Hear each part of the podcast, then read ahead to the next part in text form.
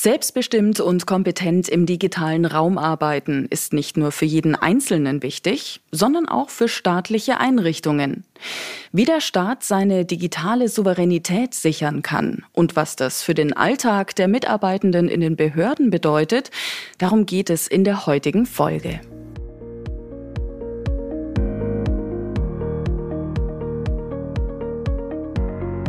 Rohrpost auf die Ohren der Podcast mit dem CIO des Bundes. Schön, dass ihr mit dabei seid und herzlich willkommen. Ihr kennt mich noch nicht und ihr wundert euch vielleicht über die neue Stimme. Ich bin Schleen Golmitzer, Moderatorin und Journalistin aus München und ich freue mich, euch künftig durch diesen Podcast begleiten zu dürfen. Wen ihr aber natürlich schon kennt, das ist Dr. Markus Richter, den CIO des Bundes. Und wir möchten uns heute gemeinsam näher mit der Geschwindigkeit befassen, in der sich digitale Innovationen in Deutschland entwickeln und was das auch für Auswirkungen auf unsere digitale Souveränität hat. Außerdem sprechen wir in dem Zusammenhang über Open Source. Und drei Fragen gehen an Julia Kläuber, Co-Gründerin und Managing Director von Superlab. Jetzt ist uns live zugeschaltet unser heutiger Gast mit dem klangvollen Namen Rafael Laguna de la Vera. Er ist Chef der neuen Bundesagentur für Sprunginnovationen, Sprint. Und er ist kein Fan von Bürokratie. Herr Richter, Herr Laguna, ich begrüße Sie. Ja, hallo. Hallo, Raphael. Schön, dass das klappt. Hallo, Markus. Freue mich. Herr Laguna, ich glaube, äh, es wäre zunächst vielleicht ganz hilfreich, wenn Sie uns erstmal noch ein bisschen genauer erklären würden, was denn eigentlich Sprunginnovationen sind. Es klingt so flippig, es klingt so total kreativ. Können Sie es uns ein bisschen beschreiben?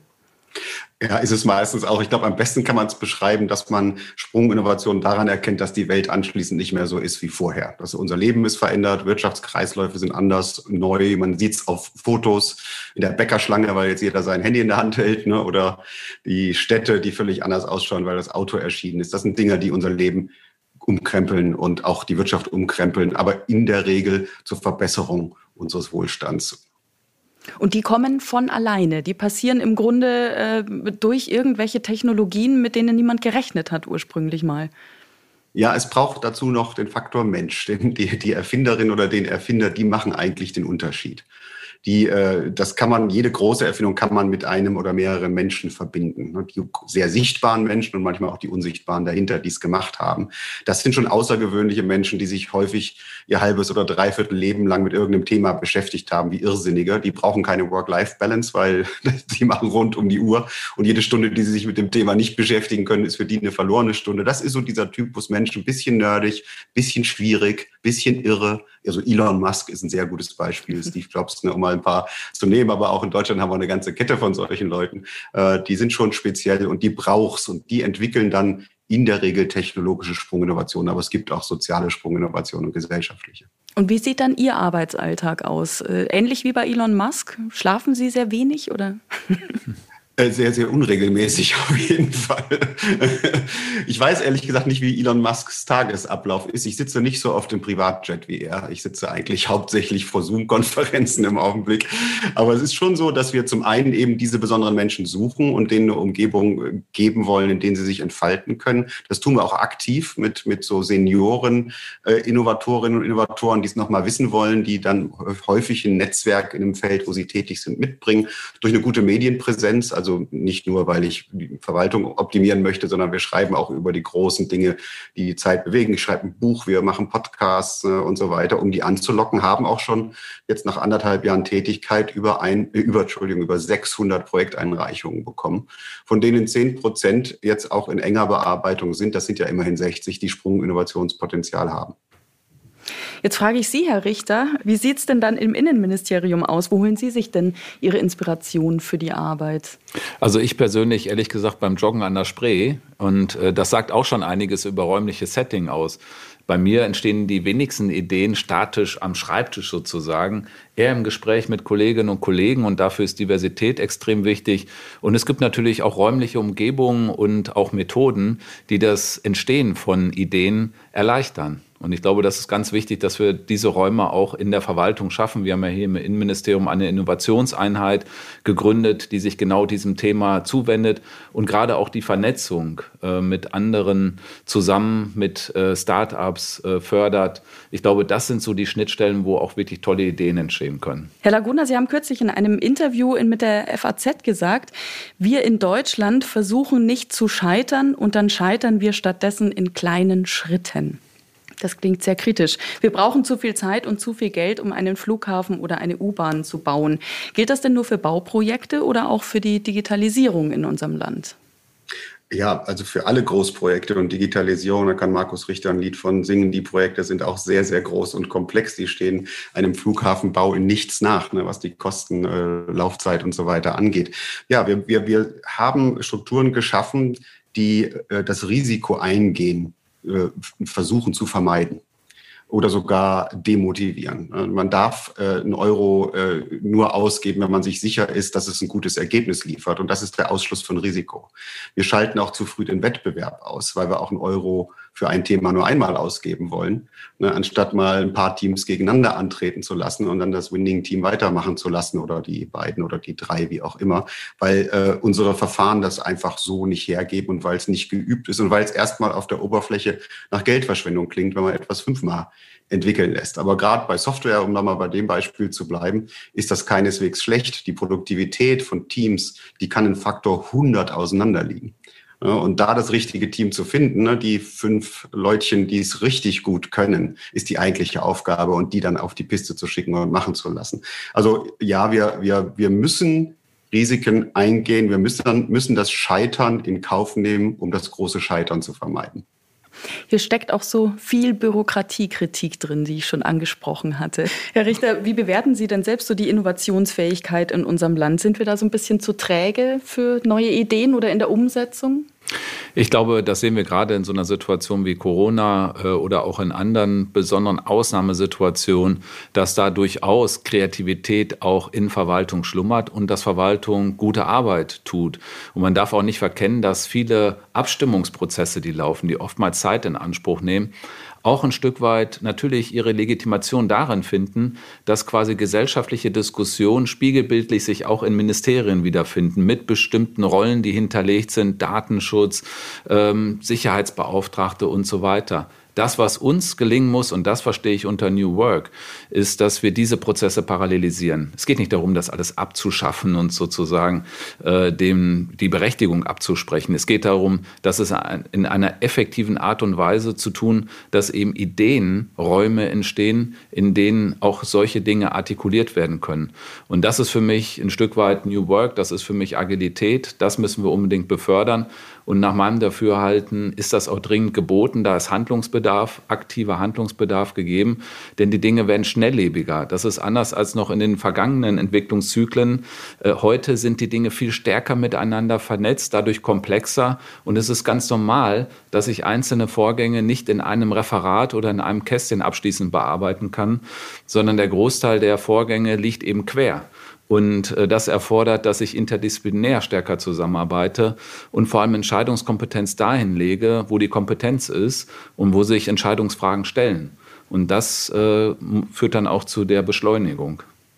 Gehen Sie da mit, Herr Laguna? Würden Sie auch sagen, das sind die Punkte, um es möglich zu machen, in Deutschland ein bisschen schneller voranzukommen?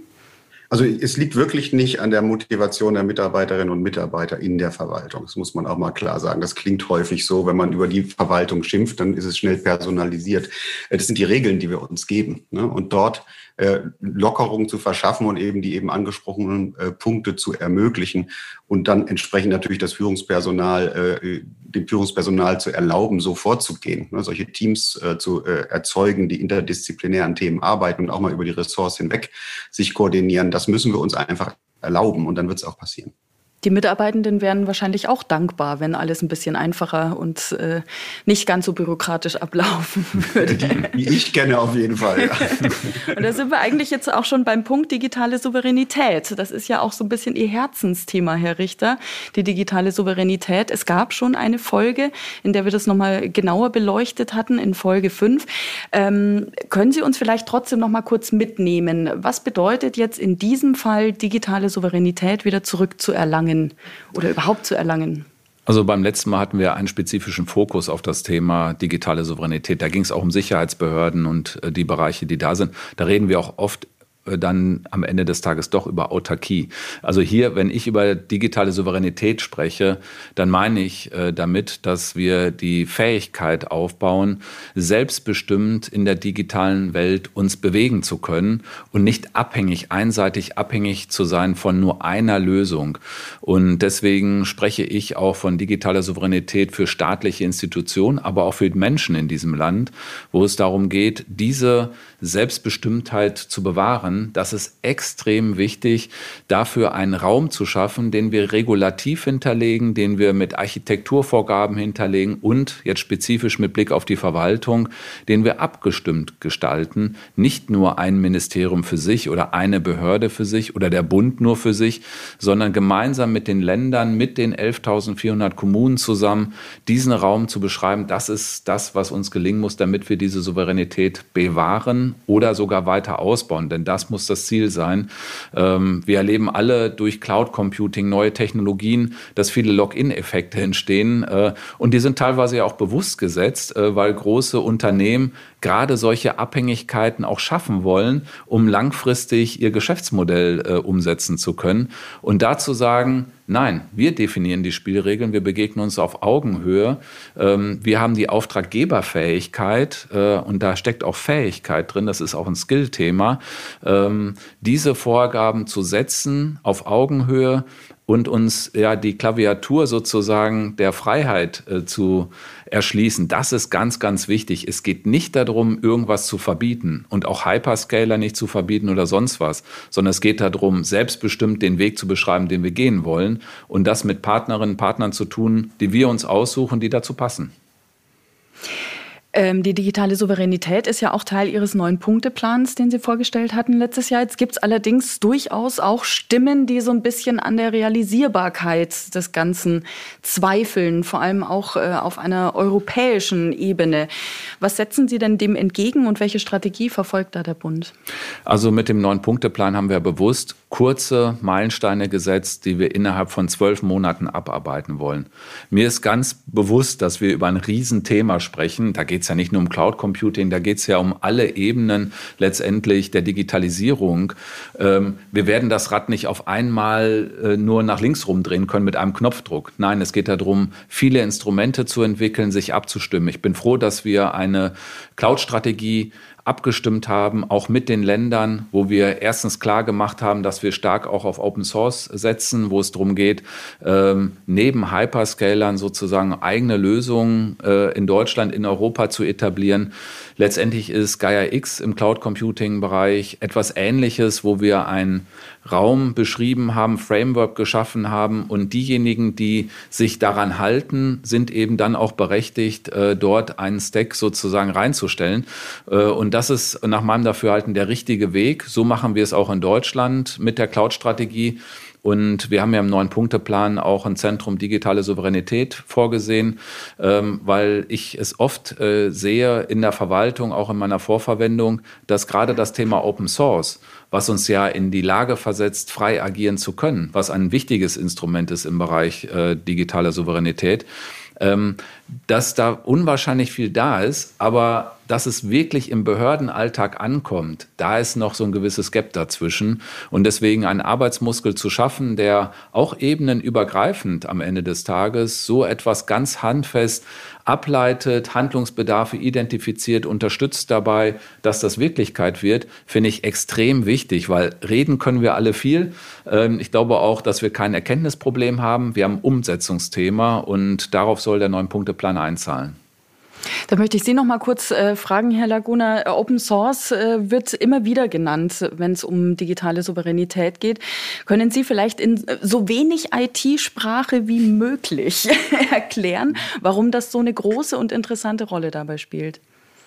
Äh, also Open Source basiert im Grunde genommen auf den Prinzipien, die wir mit der Erfindung der Wissenschaften entwickelt haben, äh, zu Aufklärungszeiten, wo wir einen Weg äh, gesucht haben, Wahrheit zu definieren. Ne, die lag vorher in den Mündern von Fürsten oder der Kirche oder so, die einfach gesagt haben, was die Wahrheit ist.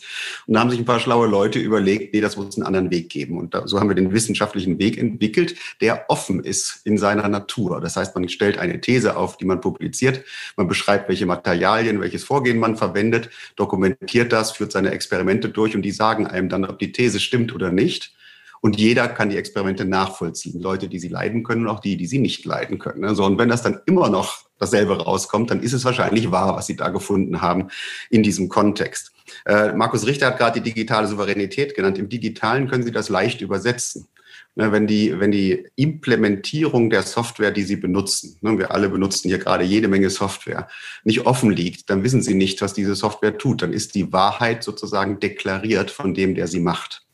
So, wenn man aber reinschauen kann, so wie in der Wissenschaft und nachvollziehen kann, was sie macht, dann sind sie auch souverän, weil dann brauchen sie niemandem mehr vertrauen, sondern sie sehen, was da wirklich passiert. Äh, die Open Source Softwareentwicklung macht sich das zu eigen und nicht nur der menschenlesbare Quellcode, der die Software erzeugt, äh, liegt offen und ist für jeden einsehbar. Natürlich muss man ein bisschen was davon verstehen, um das zu verstehen, was da los ist.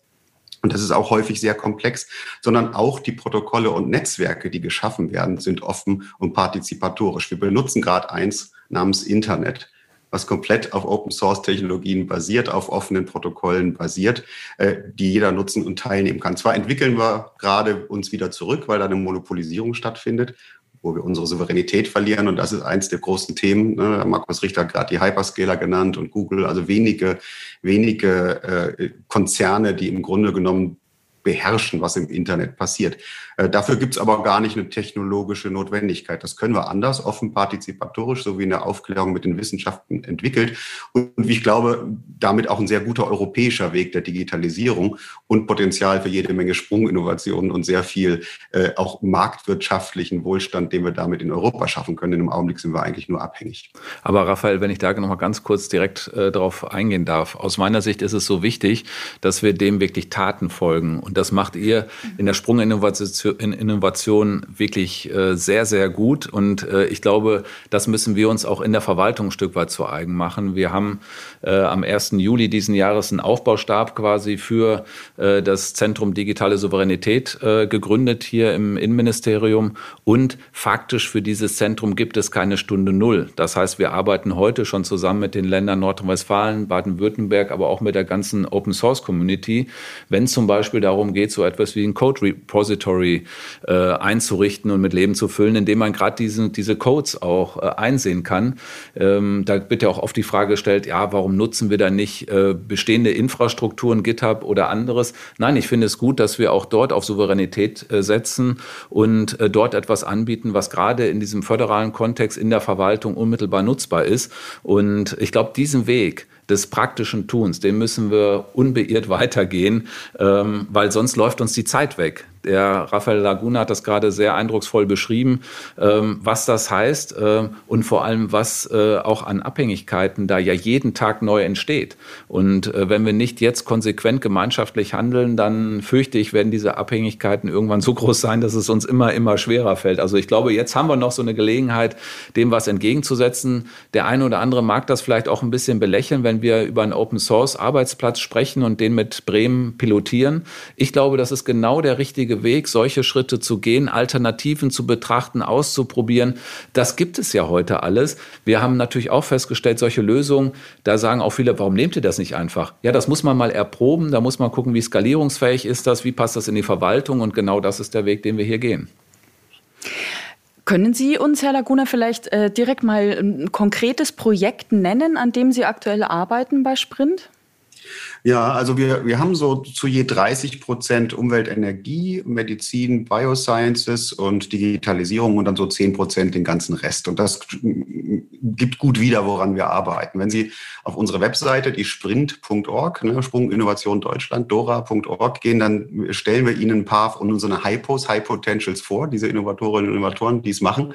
Äh, ich fange mal mit einem Digitalisierungsprojekt an, dem Sovereign Cloud Stack der eine komplette Open Source Infrastruktur für Infrastruktur und Plattform-Services baut. Quasi die Software, die dann offen für jeden zur Verfügung steht, um überhaupt Cloud-Dienste anbieten zu können. Jetzt muss ich gleich mal fragen, wer erfindet denn diese Namen, diese klangvollen? Wer sitzt denn da dran an der Innovation? Stack ist auch super. Ich glaube, das war, da waren ein paar Bier beteiligt und ein, ein, ein säuseliger Abend. Ein anderes. Ist, ja, ja, genau, ja, das Bällebad, ne, Bierchen, geht's schon. Ähm, ein anderes ist äh, ein Projekt aus dem Forschungszentrum Jülich zur Heilung von Alzheimer. Ein drittes ist äh, aus, äh, von einem Unternehmer einem kleinen Mittelständler aus äh, Westfalen, der uns, äh, der, der Mikroplastik sehr effizient und ohne Chemikalien aus dem Wasser fischen kann.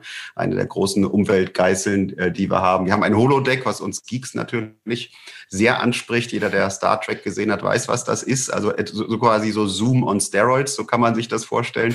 Man hat eine normale Brille auf, wir sitzen am Tisch und wir sitzen uns dann wirklich gegenüber, obwohl sie in Berlin sind und ich augenblicklich in Köln und so weiter. Also wir haben äh, wirklich, wirklich tolle Themen. Dieses ganze digitale Souveränitätsthema ist bei uns sogar ein Programm, weil wir, weil wir sehen, dass es unglaublich viel Potenzial für große Sprunginnovationen auf diesem europäischen Weg der Digitalisierung gibt.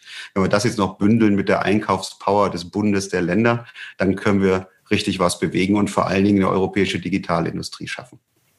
Herr Richter, jetzt frage ich Sie zum Schluss nochmal, äh, kommen wir nochmal zu der Open Source Geschichte. Ähm, eigentlich äh, stand schon so viel auf dem Papier. Sie haben ja auch gesagt, das ist kein neues Thema, sondern es wird beständig seit Jahren schon dran gearbeitet. Woran hakt es denn ganz konkret an vielen Stellen, wo Sie sagen, ich hätte es schon längst weiter vorangetrieben, aber hier ist noch eine Stellschraube, die muss nochmal angefasst werden?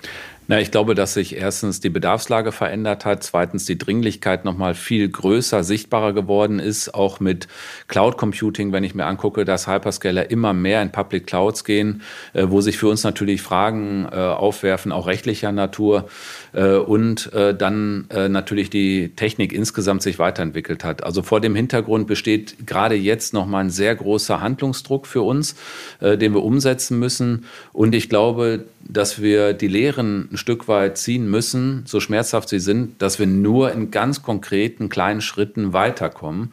Und deswegen finde ich so richtig, dass wir hinter dem Neun-Punkte-Plan, wo ja insgesamt äh, gut 30 Projekte sich hinter verbergen, immer diese zwölf Monatsläufe im Blick nehmen. Und äh, da gehört eben die Arbeit im Open-Source-Bereich ganz dringend mit dazu. Aber Open Source ist nicht das einzige Element, über das wir digitale Souveränität generieren, sondern eben auch zum Beispiel das Skill-Thema.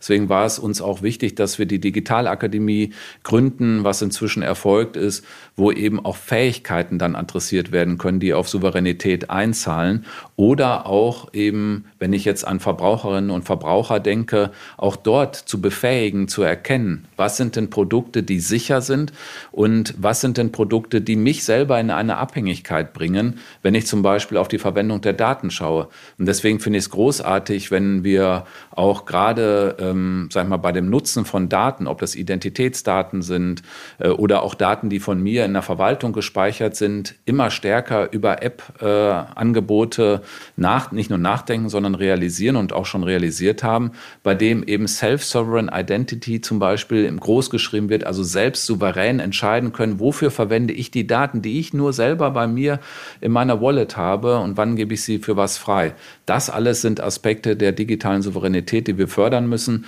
Und ich glaube, dass es kommen jetzt viele Dinge zusammen, die uns in die Lage versetzen, das jetzt auch umzusetzen. Da bin ich froh, dass wir konkrete Ergebnisse schon abliefern konnten. Aber das ist nur der Startpunkt. Bei so viel Geschwindigkeit, so viel Sprint, so viel Innovation ist aber ja auch immer so ein bisschen die Frage, kommen denn da die Gesetze, die entsprechenden hinterher? Gerade wenn wir auch Datenschutz anschauen holt, holt man da auf oder ist man immer so ein bisschen zwei, drei, fünf Jahre hinterher? Nein, also ich glaube, da haben wir natürlich einen regulativen Rahmen, der entwickelt werden muss, den wir weiterentwickeln müssen. Äh, dafür gibt es ja auch Forderungen mit Blick auf die neue Legislatur. Auf der anderen Seite muss man auch mal erkennen, gerade jetzt äh, ist ja quasi die Legislatur zu Ende, die letzten Sitzungswochen sind zu Ende gegangen und bis zuletzt sind noch viele, viele Digitalgesetzgebungsverfahren abgeschlossen worden, ob das jetzt äh, im Open Data Bereich ist äh, oder auch im Bereich äh, Identität aufs Handy bringen ähm, also den Ausweis aufs Handy zu bringen. All das ist noch innerhalb faktisch von wenigen Wochenenden, wenn man so will, zwischen den Ressorts abgestimmt, mit dem Parlament abgestimmt. Also ich will damit nur sagen, es besteht durchaus Handlungsfähigkeit, auch in ganz kurzen Zeitläufen, wenn der politische Wille da ist.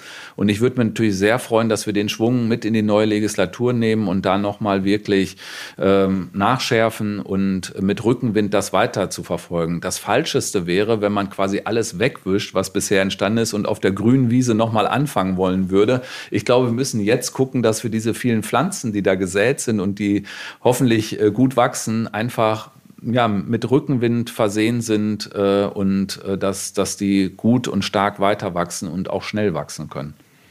Herr Richter, Herr Laguna, herzlichen Dank fürs Gespräch. Ich darf Sie wieder ins Bällebad entlassen. ja, vielen Dank.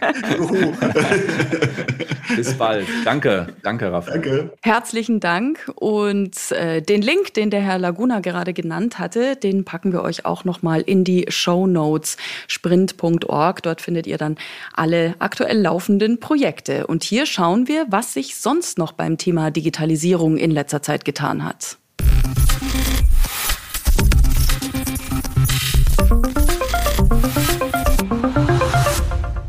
Das Prinzip, mit dem Bund und Länder zusammenarbeiten, ist einer für alle. Das ist ein guter Ansatz, der auch den schnellstmöglichen Zugang zu diesen Leistungen äh, ermöglicht. Bundeskanzlerin Angela Merkel hat bei der Ministerpräsidenten- und Präsidentinnenkonferenz Anfang Juni die OZG-Umsetzung besprochen und das Einer für alle Prinzip politisch gestärkt. Wie bei den drei Musketieren auch geht es beim Einer für alle Prinzip um Teamarbeit und gegenseitige Entlastung. Die Mammutaufgabe, das digitale Verwaltungsangebot auf die Beine zu stellen, wird geteilt und jedes der Länder profitiert von den Entwicklungen der anderen. Außerdem hat die Runde beschlossen, dass die Smart EID, also der Online-Ausweis im Smartphone, in die Länderkonten integriert wird. Die physische Ausweiskarte ist dann für digitale Amtswege nicht mehr erforderlich. Die Beschlüsse sind übrigens online einsehbar. Den Link dazu setzen wir euch in die Show Notes.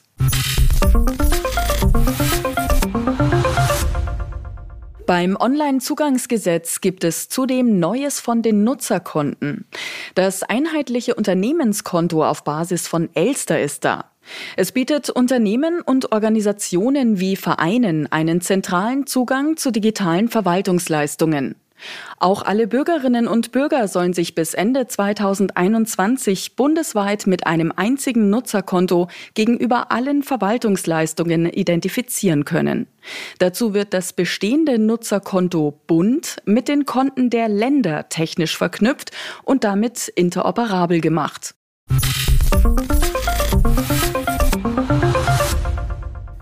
Das BSI hat einen neuen Beirat Digitaler Verbraucherschutz.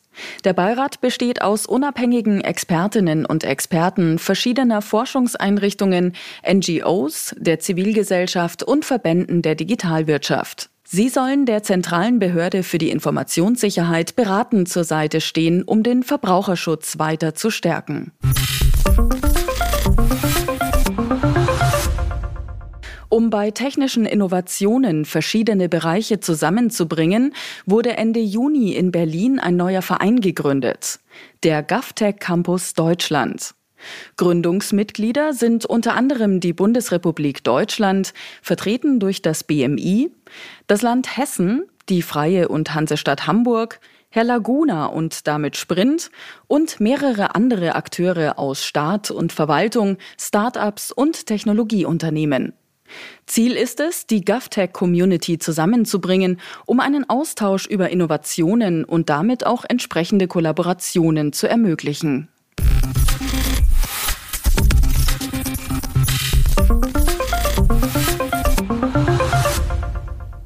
Beim Thema Digitalisierung von Verwaltungsdienstleistungen wünschen wir uns ja nicht nur den Strafzettel an der Windschutzscheibe mit QR-Code, sondern eigentlich vielmehr die Möglichkeit, Anträge unkompliziert und papierlos online abwickeln zu können.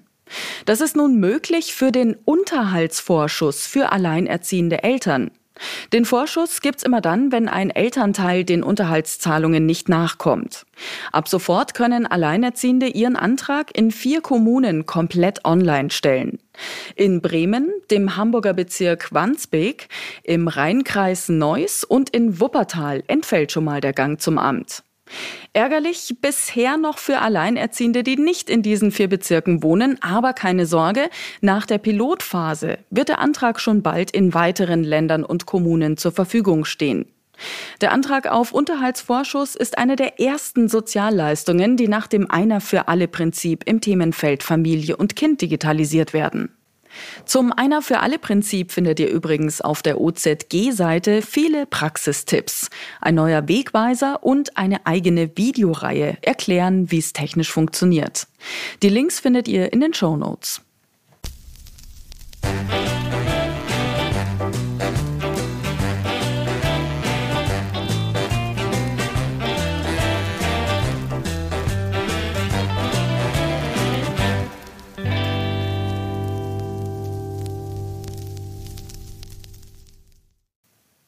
Wir haben auch für diese Folge für euch wieder einen Gegenstand des Monats vorbereitet. Achtung, hier kommt ein Geräusch. Ah, wiederholen wir ihn vielleicht nochmal. Was könnte das hier sein? Viele haben es vielleicht schon erraten. Es ist ein Locher. Der Geburtstag des Lochers lässt sich im Gegensatz zu vielen anderen unserer Gegenstände ziemlich genau bestimmen. Es war der 14. November 1886. An diesem Tag bekam der Sauerländer Friedrich Sonneken das Patent für den ersten Papierlocher. Kurz zuvor hatte er den sogenannten Briefordner erfunden ein Vorgänger des späteren Aktenordners. Und da er noch ein passendes Utensil für eine ordentliche Ablage in eben diesem Aktenordner benötigte, war kurze Zeit später der Locher oder Perforator geboren. Der erste Handlocher ließ dann nicht lang auf sich warten. Er wurde 1901 von der Stuttgarter Firma Leitz auf den Markt gebracht.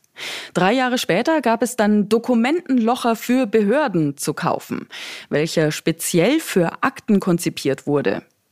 Es dauerte allerdings weitere 20 Jahre, bis der Locher mit der praktischen Mittelmarkierung versehen wurde, die uns heute das Lochen für alle Papierformate so einfach macht. Interessant vielleicht auch zu wissen, in Baden gibt es eine eigene Form des Lochens und Zusammenheftens, nämlich die badische Aktenheftung für Strafakten. Hierbei werden nur am linken oberen Rand zwei Löcher gemacht und die zusammengehörenden Seiten werden dann mit einem badischen Aktenknoten, genannt Aktenstichel, miteinander verbunden. Diese Tradition lässt sich mindestens auf das Jahr 1801 zurückdatieren. Wenn durch die Digitalisierung die Locher zwar seltener auf unseren Schreibtischen geworden sind, ganz verzichten kann man auch heute noch nicht auf ihn. Und ganz ehrlich, wer möchte denn auf einen Bürogegenstand verzichten, dessen Abfallprodukt Konfetti ist?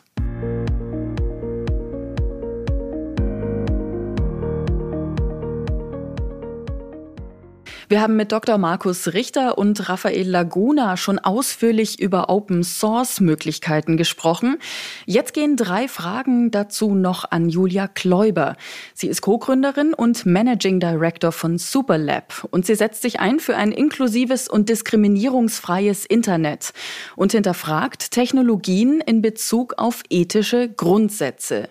Hallo, Frau Kläuber. Frau Kläuber, was ist denn Ihr Verständnis von digitaler Souveränität? Digitale Souveränität ist ja so ein Thema, das ein bisschen in aller Munde ist, zumindest in der Politik und bei allen, die im Bereich Policy arbeiten. Und es gibt immer einen sehr nationalstaatlichen ähm, und wirtschaftlichen Blick auf das Thema. Und mich interessiert aber der gesellschaftliche Bezug.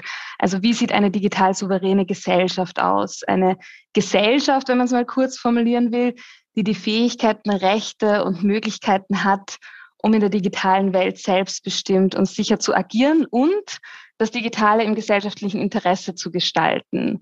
Also im Moment, und ich fühle mich wie eine alte Leier, wenn ich das sage, sind ja unsere digitalen Räume, unsere Plattformen dominiert von wirtschaftlichen Interessen. Konzerne gestalten die digitalen Räume, in denen wir uns austauschen, informieren, in denen wir uns vernetzen. Und äh, die werfen dank Werbung ganz viel Profit ab, aber haben natürlich auch den Nachteil, dass sie gleichzeitig Unmengen von Daten ähm, abgreifen. Das heißt, diese digitalen Plattformen, die sind einfach konzipiert, konstruiert von Konzernen und auch auf deren Bedarfe, Bedürfnisse hin ausgerichtet und gehen dann oft an den äh, Bedarfen und Bedürfnissen der Gesellschaft vorbei. Also ähm, wenn man sieht, Hass und ähm, Desinformation florieren auf den äh, Plattformen. Und was mich interessiert, ist, äh, wie wir ähm, Plattformen oder digitale Räume entwickeln können, die für ähm, die Gesellschaft, für den gesellschaftlichen Diskurs, Austausch gestaltet sind und ähm, die uns das auch ermöglichen zu kollaborieren. Das heißt, welche Umverteilung von Macht braucht es dafür? Und Plattformen sind nur, sind nur ein Beispiel. Also ich fände es spannend, ähm, sich stärker auf gesellschaftliche Bedarfe und Bedürfnisse zu fokussieren und Digitalisierung nicht als rein technisches Thema zu verstehen, sondern als gesellschaftliches Thema. Sie bezeichnen ja digitale Infrastrukturen auch als eine Frage sozialer Gerechtigkeit. Warum? Das ist eigentlich ganz einfach. Wenn man darüber nachdenkt, dass Zugang zu Wissen und Zugang zu Bildung Fragen der sozialen Gerechtigkeit sind, dann ähm, in einer Zeit, in der wir beides vermehrt über digitale Medien und über das Internet abrufen, man muss sich nur an die Monate im Homeschooling und im Lockdown erinnern, im Homeoffice, dann ist natürlich auch der Zugang zu digitaler Infrastruktur eine Frage der Gerechtigkeit. Ähm, also kann ich mir einen Internetzugang leisten? Habe ich die nötige Hardware, um am Homeschooling teilzunehmen? Oder teilt sich die ganze Familie einen Laptop, wie wir wir es ja auch des Öfteren gehört und gesehen haben in äh, der Corona-Zeit. Dann die auch oft diskutierte Frage, ist das Internet auf dem Land gleich schnell wie in der Stadt oder ist die Bandbreite zum Beispiel für Videocontent zu gering? Ähm, und die Antworten auf diese Fragen werden entscheiden, wer in Zukunft ähm, teilhaben können wird ähm, am digitalen Leben, wer mitbestimmen wird oder wer außen vor bleibt und abgehängt wird. Ähm, die digitale Infrastruktur muss man meiner Meinung nach auch weiterdenken als jetzt Hardware und den Breitbandanschluss, nämlich auch, welche digitalen Werkzeuge stehen Menschen zur Verfügung. Zum Beispiel für Videocalls, wie wir den jetzt so machen, äh, für Podcasts, äh, gibt es privatsphärende schützende Open Source Alternativen zu Big Tech Angeboten ähm, oder bewegen wir uns eine, in eine Richtung, ähm, in Richtung einer Zukunft, in der diejenigen, die sich leisten können, ihre Daten und Privatsphäre zu schützen, privilegiert privilegiert sind gegenüber anderen mit weniger Ressourcen. Und damit verbunden ist auch die Frage, äh, fördern wir von öffentlicher, von staatlicher Seite aus unabhängige Angebote, die Datenschutz, Nutzerfreundlichkeit und Inklusivität an oberste Stelle packen. Also digitale Infrastruktur und Zugang zu Internet und Wissen und Information haben ganz viel mit sozialer Gerechtigkeit zu tun. Und können Sie vielleicht noch erklären, welche Rolle spielt denn Open Source für diese Gerechtigkeitsfrage? Open Source, also offene Lizenzen, ermöglichen es Menschen, auf bereits Entwickeltes aufzubauen, es weiterzuentwickeln, es zu kopieren, zu vervielfältigen, es an eigene Bedarfe anzupassen, es mehr Menschen zugänglich zu machen. Es gibt diesen Spruch, Everything is a Remix. Also bei allem, was wir tun und machen, ähm, bauen wir quasi auf das Wissen und das Know-how von Generationen von Menschen vor uns auf. Und ich bin der Meinung, nur wenn wir das Rad nicht immer neu erfinden müssen, dann kommen wir als Menschheit auch weiter. Das heißt, es ist wichtig, diesen äh, einen offenen äh, Zugang zu bestimmten Tools und Technologien zu haben.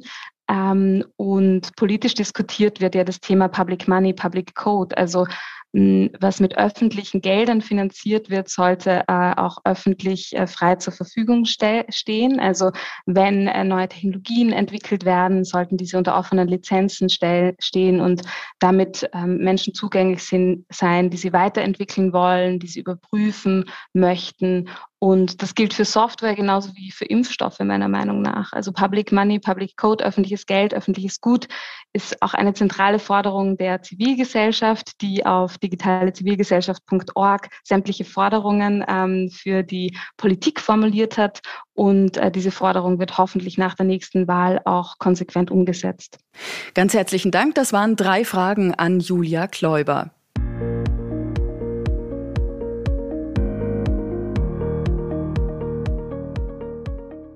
Das war's mit unserer neuen Folge von Rohrpost auf die Ohren, eurem Podcast mit dem CIO des Bundes, Markus Richter, und mit mir, Schlien Golmitzer. Wenn ihr übrigens Fragen an uns habt, dann schreibt mir doch gerne eine E-Mail an hallo at schlien-cast.de. Und ihr findet mich natürlich auch auf sämtlichen Social-Media-Kanälen. Bis zur nächsten Folge und ich freue mich, wenn ihr wieder mit dabei seid.